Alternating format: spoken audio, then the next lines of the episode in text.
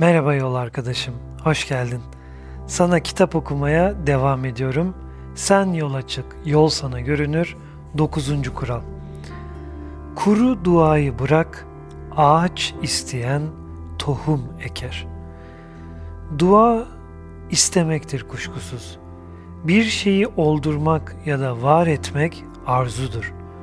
Her insanın mutlaka bir yaşam amacı olmalıdır. Aksi halde neden burada, bu dünyada olduğumuzu anlamlandıramayız kendi içimizde. Yaşamı anlamlı ve değerli kılan amaçlarımızdır. Olmasını arzuladığımız isteklerimiz vardır.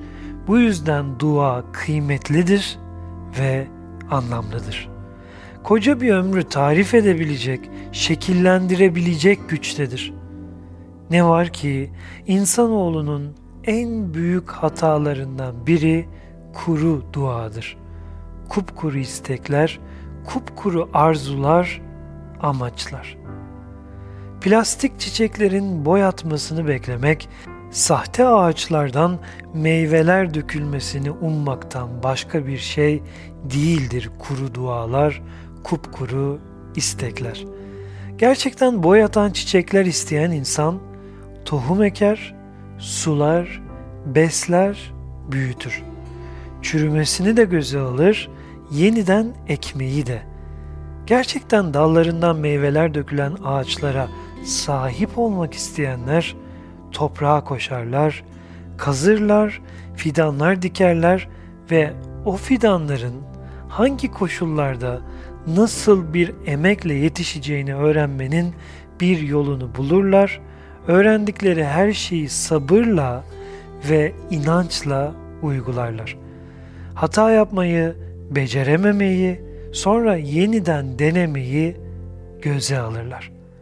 Hayat da tam böylesi bir emekle değerlenir zaten.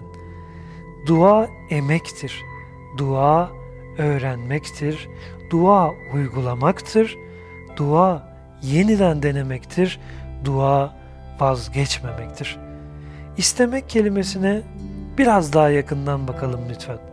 Sırrını içinde taşıdığını beraber göreceğiz. İstemek eşittir, istem artı emek. Mevlana işte bu yüzden emeksiz dualara kuru dua diyor.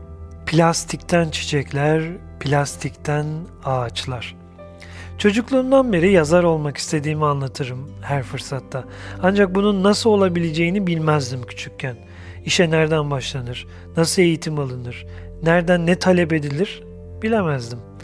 O devirde sosyal medya da yok tabii. İşim biraz daha zordu. Yazar olmak istiyordum ama nereden ve nasıl harekete geçeceğimden emin değildim. Hangi adımları atmalıydım bilmiyordum. Sonra kendimce bir karar verdim.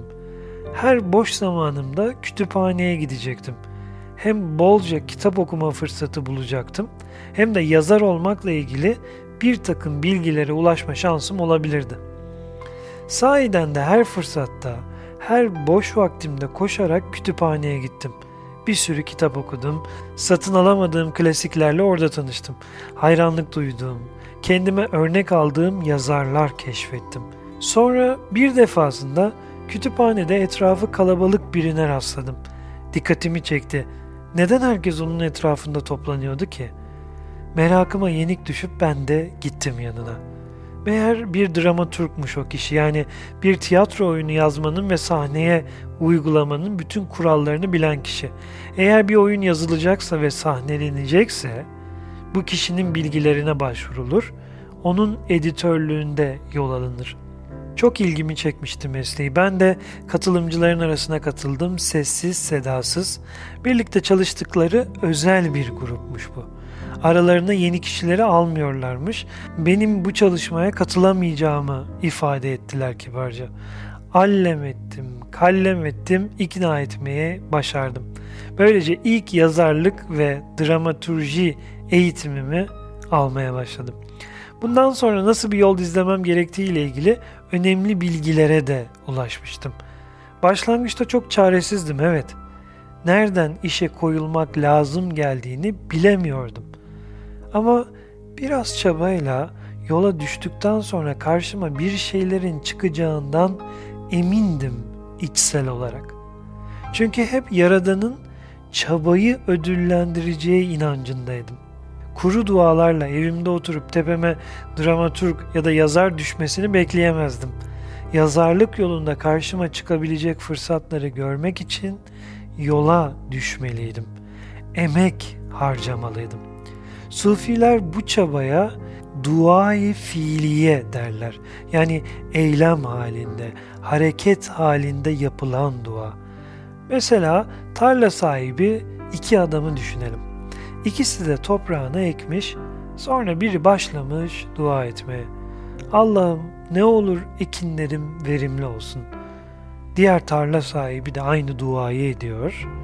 Ama aynı zamanda toprağının da ekininin de bakımıyla ilgileniyor. Sence kim gerçekten tarlasından verimli ekinler almak istiyordur? İkinci adam değil mi? Dua eden ve emek veren çiftçi. Şunu hiç unutma, olur mu? Yaradan her emeği, her gayreti ödüllendirir. O yüzden yolun sonunun nereye varacağını düşünme. Sen yeter ki yola çık der Şems. Çünkü sen yola çıktığında artık isteklerin kuru dualar değildir. Yaradan'a fiili dua etmeye başlamışsındır. Şems sonra şöyle devam eder anlatmaya. Sen sadece atacağın ilk adımı düşünmekle yükümlüsün. Gerisi zaten kendiliğinden gelir. Biliyorum, aslında hepimiz bir yerden başlamak, bir şekilde yola koyulmuş olmak istiyoruz ama ah şu garanticiliğimiz, ah şu mükemmelliyetçiliğimiz değil mi? Hep alıkoyuyor bizi ilk adımı atmaktan. Hep daha iyi olduğumuzda ve mümkünse yolun sonunun nereye varacağı iyi kötü gözümüze görünmeye başladığında yola çıkalım diye düşünüyoruz. Ama bilmiyoruz ki o daha iyiyi ancak yolda öğrenebiliriz. Sonunu aradığımız yola ulaşmak için hangi yoldan geçeceğimize yine yola çıktıktan sonra karar verebiliriz.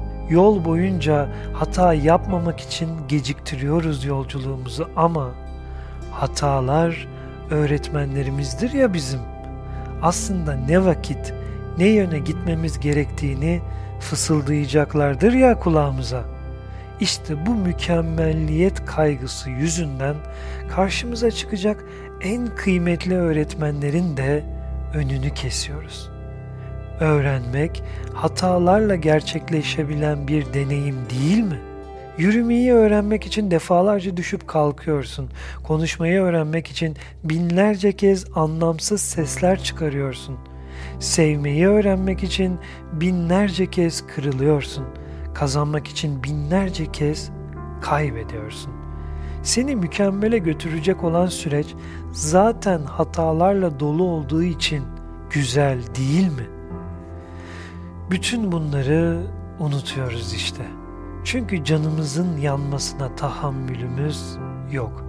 Çünkü acıya ve kaybetmeye karşı bağışıklığımız düşük.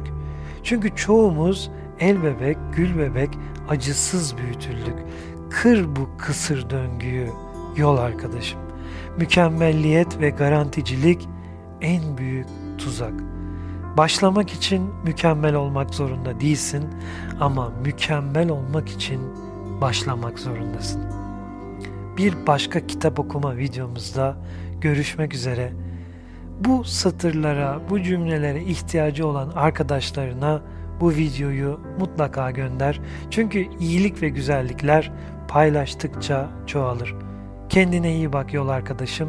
Hoşça kal.